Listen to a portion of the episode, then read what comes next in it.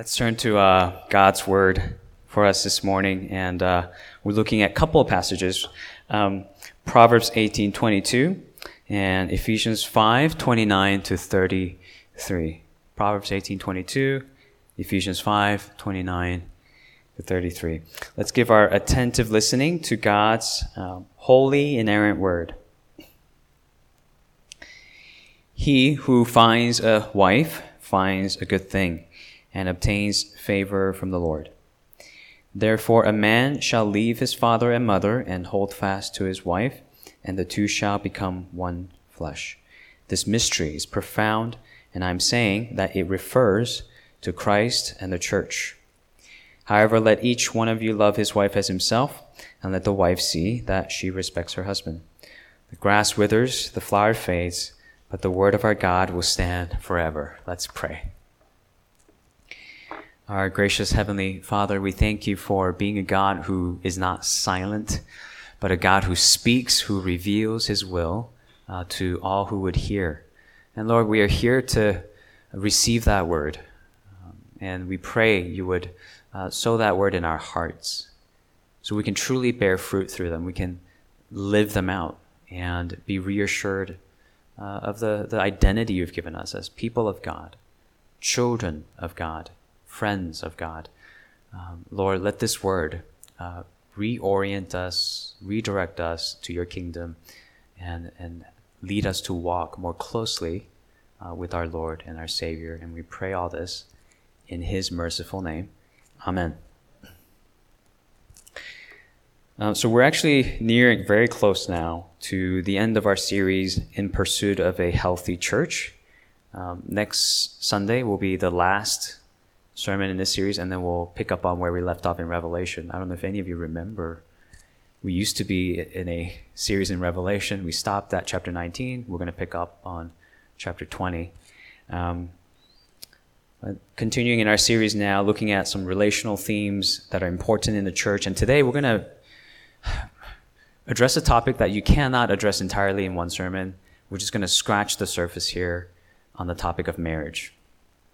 And there are three sort of surfaces I want to kind of scratch here with three points today. I want to share with you with these couple passages. Uh, one, a, a defense of marriage. A defense of marriage, or a, a Christian word for it might be apologetics, meaning you answer objections to something. That's an apologetic. You, you answer commonly raised questions and objections about something. Right? So we'll do this sort of apologetic or defense of marriage. Point number two, the design, the design for marriage. And lastly, uh, the destiny of marriage. All right? A defense of marriage, the design for marriage, the destiny of marriage. These three. Okay? So, point number one, a defense. Proverb says, He who finds a wife finds a good thing and obtains favor uh, from the Lord. Is that still true today? Okay.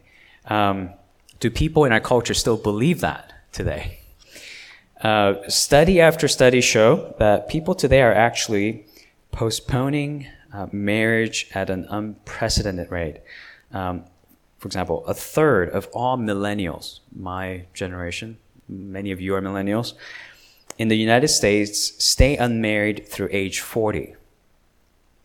25% don't marry at all, uh, which is the highest um, in terms of the proportion of any generation in modern history. We have the highest numbers.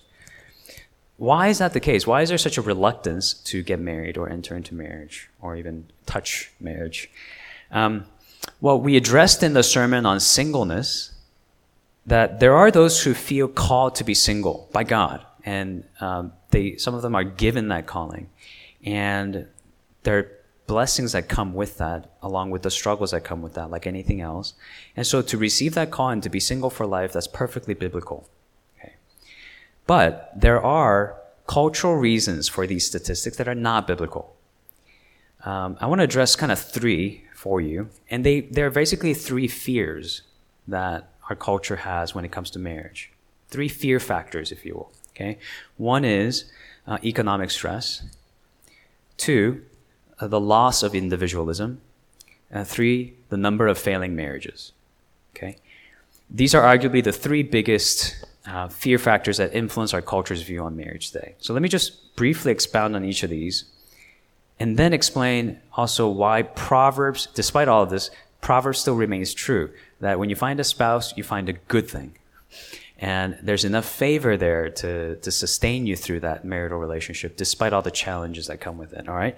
So, first, let's talk about the economic fear.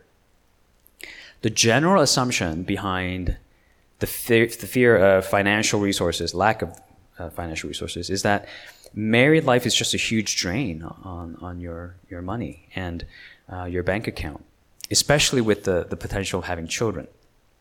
So it's common for people today to think um, if, I'm, if I want to get married, a certain degree of financial security is required. I need to have a certain amount of income, a certain amount of savings, maybe even the readiness to buy a house.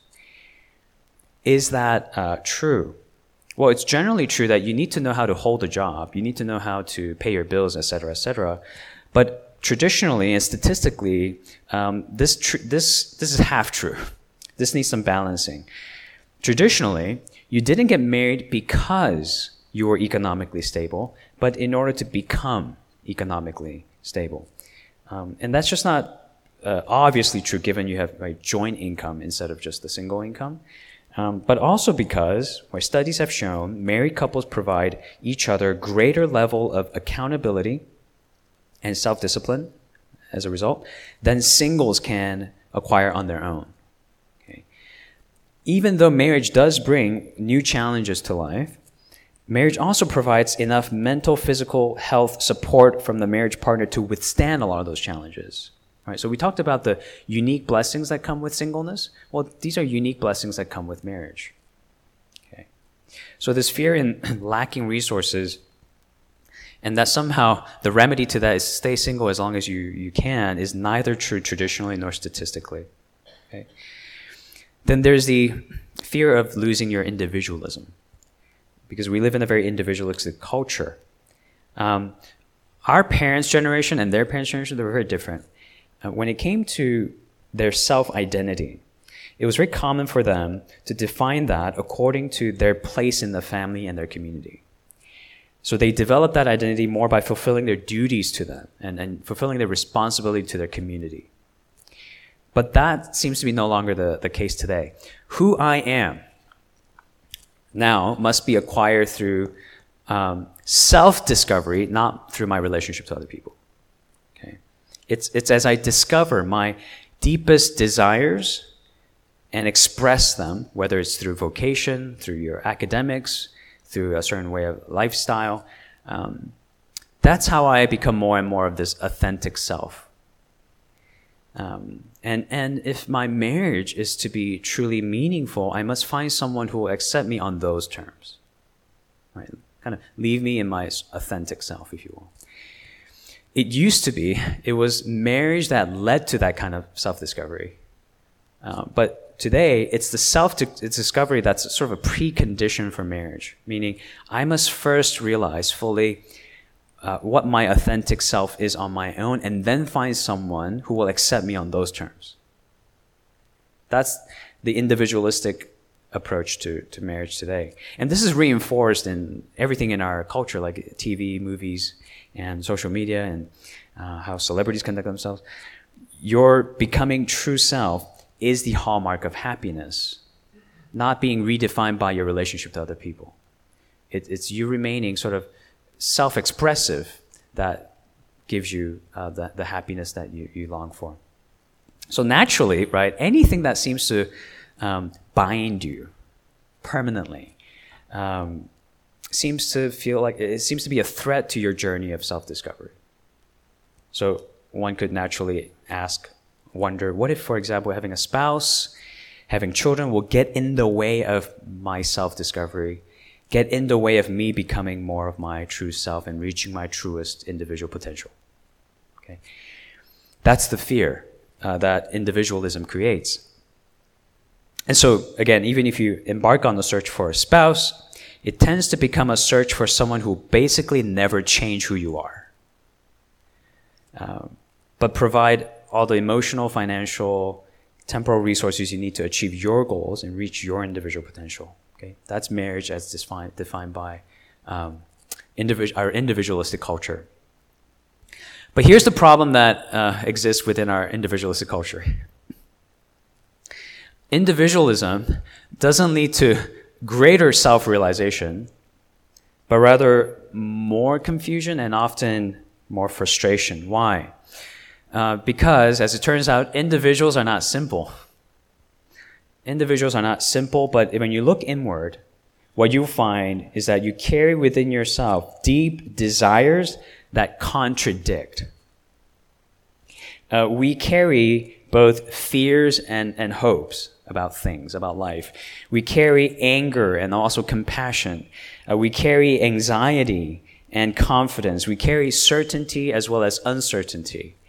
And the question then is when you're looking inward to find out what your true self is, which of those things are you supposed to be listening to because they contradict? Or are all of these a representation of who you truly are? How are you supposed to make decisions about your future uh, only as you try to realize what your true self is when your true self seems to contradict itself? So here's a helpful quote from Tim Keller. He put it like this We do not merely look within. You don't just look on the inside and discover right, from your feelings, from your self conception, who you truly are. The traditional approach, he says, to marriage was wise in that people knew intuitively that it would profoundly shape and reshape our identity. And that's good because identity is always worked out in negotiation with significant others in your life. What better way to discover who you are than to marry someone you love and respect and figure it out together from there? Okay, so your true, authentic self discovery can happen and often happens more when you look not merely inward, but more so outward to the community that you love and respect and trust. And let them shape you and reshape you. Marriage is one such community. It will therefore free you, not restrict you. Clarify your identity, not muddy it. You don't lose your individualism in marriage, but you regain it in a sense more holistic sense. Okay. Uh, the third and final fear our culture has about marriage is the fear of failure. And this fear naturally arises from seeing just how difficult other people's marriages are, whether it's our family members or friends, coworkers, things you see on social media, and that infamous statistic of 50% divorce rate in our, in our country today. And so you come to the very, in a sense, rational conclusion and self-protective kind of conclusion, I don't want anything to do with that. Okay, I'm not going to subject myself to that kind of pain and, and heartache. Is that true? Well, it's not entirely true. Um, let's start with the 50% divorce rate. University of Virginia actually did a research just a few years ago to see whether that number is really true across the whole entire religious spectrum. And they found that Christians, and, and not just people who call themselves Christians, but quote, active active conservative Protestants who attend church regularly are actually 35% less likely to divorce than those who have no religious preferences. The 50% divorce rate across the board is not true. Okay, it's just not true. And yes, sometimes divorce is permissible. God makes room for that because there's sin in earthly marriage. So whether it's the sin of abuse, um, adultery, desertion, God makes room for, for divorce there. But here's what studies have also shown two thirds of marriages that start off with struggles and they're not entirely happy. Uh, they become much happier within the first five years if they stay together. Okay. If they make it through the first few years, they have a much higher chance at a long term um, and happy marriage, meaning most divorces occur in those early years. And when the verbal commitment of a lifetime is not backed up by action, uh, that's when things begin to fall apart. The secret then is to not let the hardships weaken the covenant, but to hold on to the covenant through the hardships. And when you get through the first few years, uh, the studies are showing that you have a much higher chance of uh, having a lifelong um, marriage in which you thrive. Uh, the Atlantic also published an article a few years ago citing, showing studies that that show that exposure to bad marriages doesn't make you enter a bad one yourself. It's the other way around. Uh, it's actually leading people to go against the bad examples and contribute to greater happiness in their own marriage. Okay. This is not too dissimilar from the way that many of us, coming from different churches before coming to NCA, have experienced bad things and um, have experienced church hurt. But yet, somehow, through that, you've become more discerning as a Christian. And you pursue a healthy church better uh, because of that experience that you've had. You're not stuck with church hurt uh, perpetually, like in this sort of cycle. But that has refined you and matured you in a way to contribute to building an even healthier church. And the same goes for marriage. Your exposure to bad marriages can very much be a contribution to you not only seeking out but building a healthy marriage in your own life. So, all that to say, um, I think the wise man's words are still wise. He who finds a spouse finds a good thing. Not a perfect thing, but a good thing. And obtains favor from the Lord, enough favor to get you through those hardships and trials that naturally come with marriage. But they will not completely derail you because God's favor will be with you. So that's some apologetics for marriage, a, a, defense for marriage, if you will, against the three big fear factors that our culture has about marriage. All right? Point number two, the design then for marriage. Um, in Ephesians 5, verse 31, Paul says, Therefore, a man shall leave his father and mother and hold fast to his wife, and the two shall become one flesh. And this is a quote from Genesis, restated in Ephesians. And whenever the Bible does that, it's trying to reiterate this is a timeless universal truth God had established for humanity. And in this case, it is this one man, one woman union, a complementary union, therefore, that is a lifelong um, marital covenant. And it is bound by a covenant because that's what holding fast means. Holding fast means that you're bound to one another by a covenant or by a promise. As in, uh, in God's design, according to his design, your and my marital union to our spouse is not to be forged and stitched together by our, the intensity of our feelings or some intellectual certainty about someone, but by our promise to one another. Okay? Um, because that hold is the only hold that's strong enough to hold a marriage together. Feelings change. Your, your intellectual certainty can change and go up and down. Um, so rather than God, rather than putting our marriage um, at the hands of our feelings and, and our intellect, He puts it in the safe confines of our promise, the covenant, the marital vows we make to one another. And the benefit of this then is as a couple takes seriously the covenant they made with one another and before God, they now have a basis for loving one another even when their feelings are not always driving them to. Uh, because the promise is not, I love you ultimately because I feel like it, but I love you because I promised you that I will love you for better or for worse. And as you do that, as you strive to love someone this way, even as your feelings are waning, one, your feelings return, passions get rekindled, and two, you mature in your love because now your love is becoming more selfless, more enduring, long suffering, and therefore worthy of treasuring. That's built into God's design for marriage. It's a love that starts off like a, a diamond that you just discovered at the bottom of the ocean floor, but through hardship, through trials, uh, staying together and keeping the covenant, it becomes more refined and polished over time. So the most glorious day uh, in your marital life is not your wedding day. Far from it, it's 10 years later, and 20 years later, and 30 years later, and 40 years later. It becomes more and more refined and polished. And also, as you hold on to this promise, you become one flesh. The, the, becoming one flesh happens with the covenant, with the promise. That's God's design as well. It's the holding fast that leads to the physical union of the husband and the wife.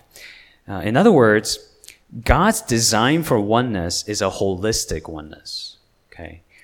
Not just bodily, but also spiritual, emotional, intellectual, and directional oneness. All right in the Christian worldview, therefore, um, sex and sexual union is so much more than just consenting to give someone your body.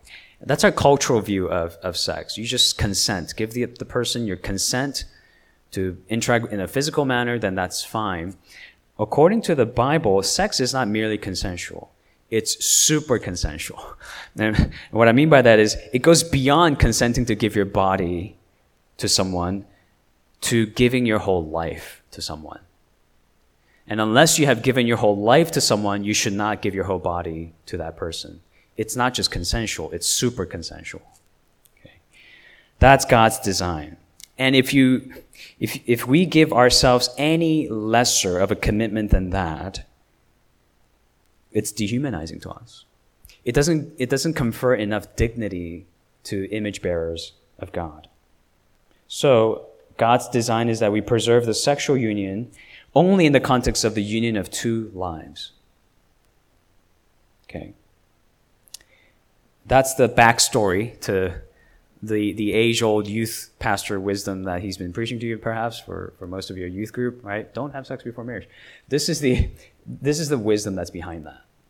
That, that teaching that often sounds just moralistic, but there's something profoundly beautiful in, behind that, and that is God wants you to be more dignified than that.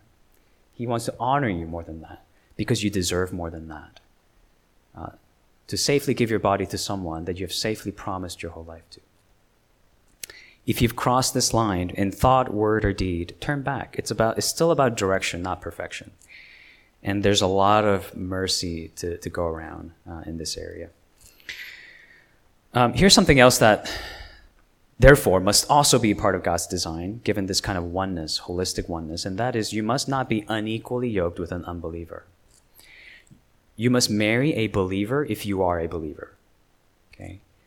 Um, that's the reason why Scripture says that, like in 2 Corinthians 6. It's not because Christians are prejudiced against non Christians. Uh, it's more for this profoundly practical reason. If your faith is a core part of who you are, and you ought to be able to share the core part of who you are with your lifelong partner and best friend in life.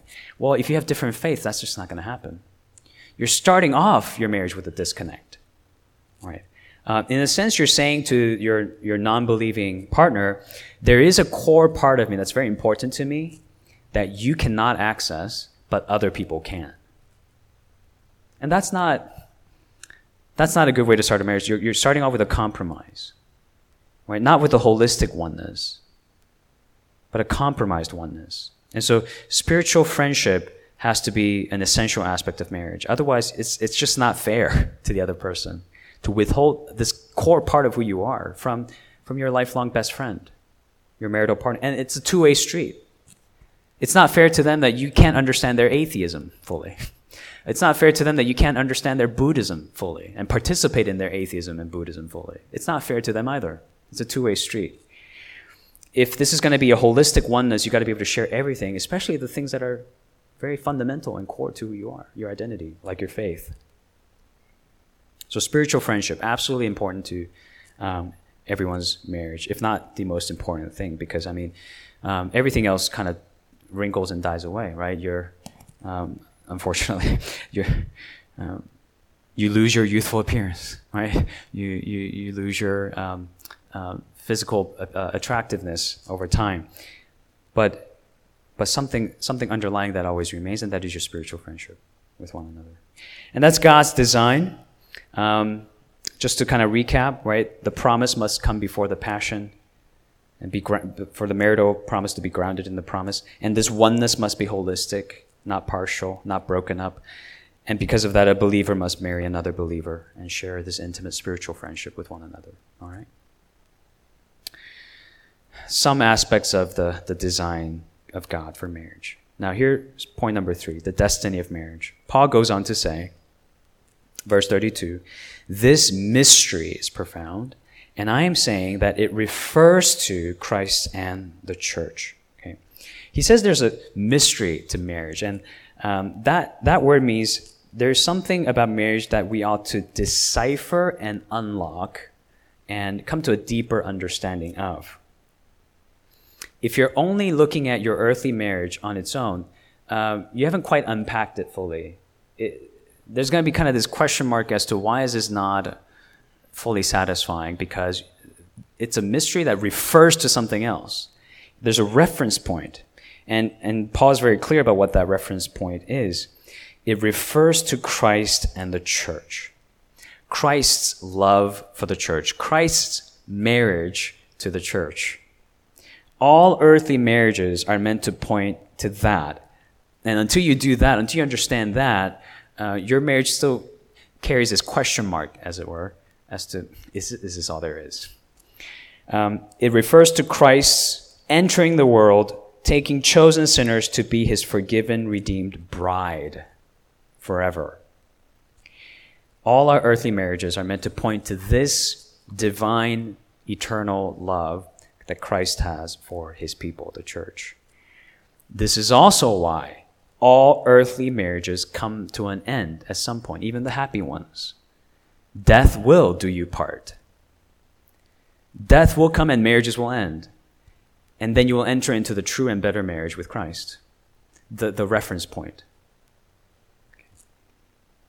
That's the destiny of marriage. Revelation 19:7 talks about the marriage supper of the lamb that's going to come at the end of the world. That's the wedding day, capital W wedding day, that all other earthly wedding days are, are pointing to and signifying. It's why we want weddings to be so perfect. Uh, deep down, we, we long for a, this true and better wedding where everything is perfect and flawless. The bridegroom is perfect, the, the bride and her dress perfect. We want it all to be perfect and flawless because we have a longing deep down inside for this final and perfect wedding with God. That final wedding that will succeed where all earthly weddings and marriages fail. The final marriage where there is no disappointment in your spouse, no conflict with your spouse, no strife, no fears, no feeling of abandonment or loneliness or disillusionment. At that point, at the end of the war, both you and your spouse will be perfectly satisfied in the better, better husband, the better spouse in Jesus. And you'll both be perfected in him. It doesn't mean you stop loving your spouse in heaven. No, but there'll be no marriage in heaven, no earthly marriage in heaven. There'll be love, however, uh, between you and your earthly spouse. And you'll be more satisfied, more united, and more perfected in God than you ever were in, in each other. I think, in a strange sense, I will love my wife more when we're unmarried in heaven than we're loving each other now as married couples here on earth. Why? Because finally I will see my wife as her perfected self. And she will find me in my perfected self. And we will therefore love each other, enjoy each other even more than we ever enjoyed each other here on earth. And here we should be reminded once again what we talked about uh, when we talked about singleness. Every single person who never marries is headed towards the same destiny. You're headed towards marriage and the best one. It's your heavenly marriage with Christ. And we are to fix our eyes on that. Whether you're single or married, fix our eyes on that and glory in that and hope in that then the mystery becomes clear. Then the fog clears. Uh, and you realize, okay, that's what I'm truly longing for uh, deep down inside. And as we do this, I think three things will happen.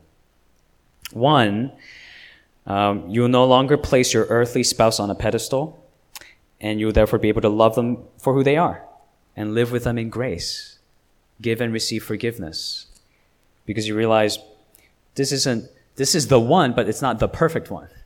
This is the one uh, who is just as broken by sin as you, and you must therefore show grace, give and receive forgiveness. And two, therefore, you will avoid the anger and frustration that, that you feel in every conflict and, and, and the, the challenge to change for the better, for the other person. Uh, rather than that leading to anger and frustration, you realize this is to be expected given that you believe the only perfect version of you is on the other side of heaven, not here. So you do not have to be frustrated by your need to change and constantly grow and repent and mature. And it's, it's a great thing that in your interaction with your spouse, you're called to change and not remain as you are. And, and thirdly, and maybe perhaps more to the unmarried, I think this also then gives us this, this very needed sensitivity and care when it comes to how we talk to married people or talk about married people about their married marriage lives. Um, it's not all sunshine and rainbows. Okay? We talked about how we have to be sensitive in how we talk to singles, how we should be sensitive in talking to single, uh, dating people. Um, but we also have to be sensitive in how we talk to married people about their marital life. Sin and brokenness are there. And it's, it's unfair for us to talk to them and joke about their marital life as if everything is perfect, everything is rosy. Um, struggles in communication and uh, understanding one another are there. Uh, loneliness is there. Struggle with sex life and sexual compatibility is there. Um, struggle to conceive children is there. Miscarriages are there. Um, for loss, recovery from a painful divorce. All of these things could be behind that person's story. And so we have to be careful with casual comments about their sex lives, about having children, about when are you going to have another one? Um, oh, it must be so wonderful for you because you found the one when I'm still single. Right? Uh, we have to be careful with comments like that.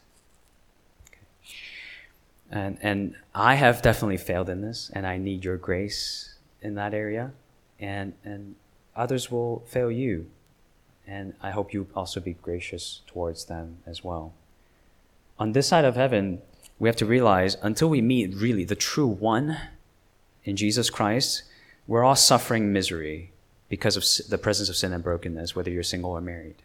Okay. So let's be, let, let our speech be seasoned with salt. Okay. And be wise. Um, as we remember this destiny uh, for our marriage, I think um, there, I think there are still things that we can, we're encouraged to not only keep in mind, but to work on on this side of heaven. That's what I want to close with. In closing, two encouragements. One perhaps more for the singles and, and the other more for the married. What does it look like as a um, husband and wife hold fast to one another and better love and respect one another? I want to leave you with some foundational habits for that. But here, here's a quote from C.S. Lewis I want to share with you, especially those of you who are single. Those of you who are kind of maybe wondering after the, the, the talk on singleness whether you might be called to be single. There's, a, there's usually this kind of lingering fear, like, and maybe you can call it a FOMO. Uh, what if I never get married and Jesus comes back and I have never experienced the joy of marrying someone, finding my right partner, and the, the, the joy of sexual intimacy and all those things? And I end up in heaven where there is no marriage, there is no sex. C.S. Lewis got a question like that, um, and he he had written this answer, this response, and I want to share it with you.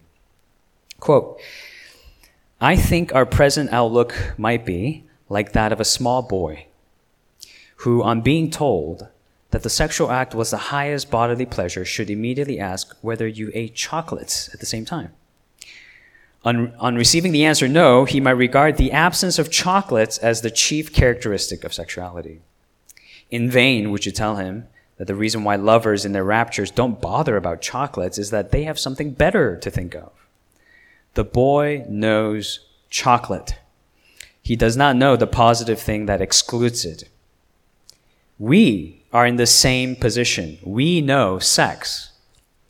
We do not know, except in glimpses, the other thing which in heaven will leave no room for it. Okay? So, like a little five year old boy, let's say, who, whose greatest pleasure in life is chocolates and doesn't understand the, the higher goods, we are like that. Perhaps in our very hypersexualized culture as well, we know nothing but sex. And not understand that heavenly pleasures that come from the right hand of God in the presence of God are infinitely greater than any earthly pleasures that we can ever experience. That His pleasures are higher than our pleasures. Um, if that's true between the conception of a five year old and a 38 year old man, right?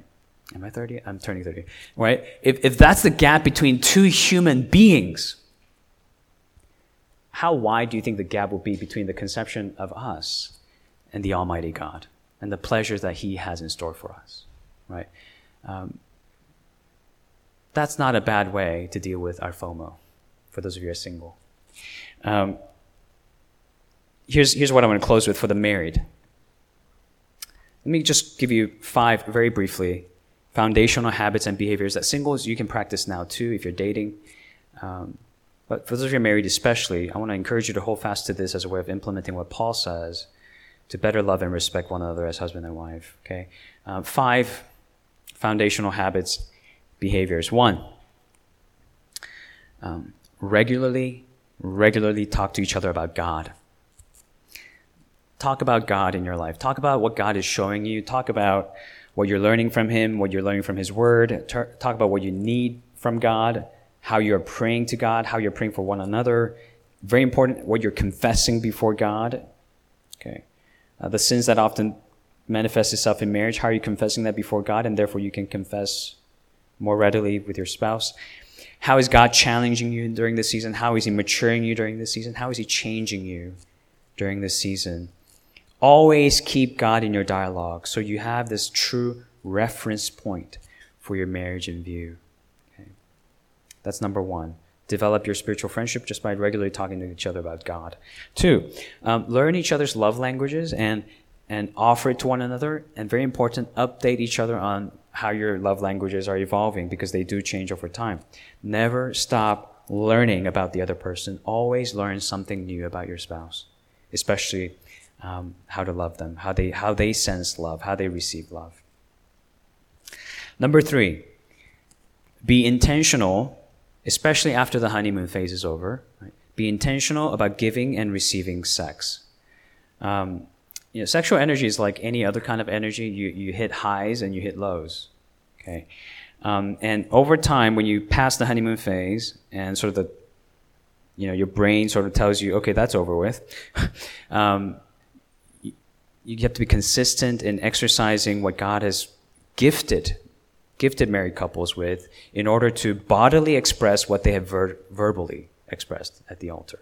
Okay, express with your bodies what your what your vows have expressed the, at the altar. Um, but don't buy into the illusion that it will always be this honeymoon high. But understand you have to approach this with intentionality as our bodies change, our brain chemistry changes, life seasons change. Um, as one person is more interested, the other person is more disinterested. Um, there are all kinds of imbalances. What's important is that we don't give up, but that um, even if you are less of a joyful recipient of it, learn to be a more joyful giver of it. Okay. Um, it's important for husband and wife to remember bodily what they had vowed verbally. All of me belongs to you. All of you belongs to me. Will there be seasons where you where you need to take a break? Absolutely. Okay. Um, but strive to regularly communicate sexually what you should communicate verbally, covenantally uh, to your spouse. Number four, um, every other year, sit down five, seven sessions for couples counseling. I call that getting an oil change. Okay, before something major happens, just do the minor maintenance every other year at least, and refine your communication, conflict resolution, um, be more preventative, learn how to learn more about the other person, apply biblical counsel to your situations. Um, and you can receive that from me or from any other Christian counselor, but, but get this, right? Uh, and Lynn and I have benefited tremendously from the, the marriage counseling we've been getting from a counselor, not from our church, but just a Christian counselor. And even if it's working on minor issues, um, it really helps you in preventing any major issues in the future. All right, every other year, sit down for some couples counseling. Uh, five Never stop being here and worshiping together, and stand shoulder to shoulder as you behold your truer and better spouse. And remember, okay, he's the one, not not this person. He's the one, and we both need this person. And as long as we we hold on to this person and he's holding on to us, we will be okay. Always find yourself here where you have that th- very important third person in your relationship. Um, marriage is not a tango. It takes more than two. Right? It takes husband and a wife and their vows, and it takes God, and and this village of people called the brothers and sisters of Christ. And I think as you practice these five, five foundational things, um, you will never graduate from them. I think what you will find is um, at the 10 year mark, you've, you've acquired some familiarity with it, perhaps, right? you may still feel very unfamiliar with it actually. But at the 20 year mark, you, you might say, okay, we're, we're getting the hang of this. And then the 30 year mark, let's keep doing this. 40 year, uh, 50 year. Uh, these are the fundamentals that you never graduate from. So, so stick to them and get into the practice of these things. And I think God will bless you in your marriage. And uh, again, those of us who are single, called to be single, remember the, all the blessings that come with our final and ultimate marriage to Christ. They're yours. And married people have to long for that ultimately. Single people have to long for that ultimately. Let's keep our eyes there and all our hopes there. Let's pray. Our Heavenly Father, we thank you for your word and um, your design uh, for marriage. Uh, Lord, I pray that um, even though we're just scratching the surface here, that that you would uh, continue to build on the foundation you built for us, and help us therefore to uh, uh, go about it, seeking it, sustaining it, and um, blessing it the way that you you want it to be. Um, and Lord, we confess our weakness. Lord, we often find ourselves discouraged by the presence of sin and brokenness in our marriage, but in our singleness as well, and in dating relationships. Lord, we need you uh, first to set our eyes on our ultimate hope that isn't here, uh, but is in Christ, uh, at his right hand, uh, in his kingdom. So transfer our hope there. And in the meantime, in the here and now, God, uh, empower us by the love of Christ, by the gospel of Christ, by the cross of Christ to love the way he's loved us. And, and make that love more tangible and visible uh, in our relationships. God, we pray this for our church. We pray this for our brothers and sisters, and we pray that therefore you will build a healthy community here. We pray all these things in Jesus' name. Amen.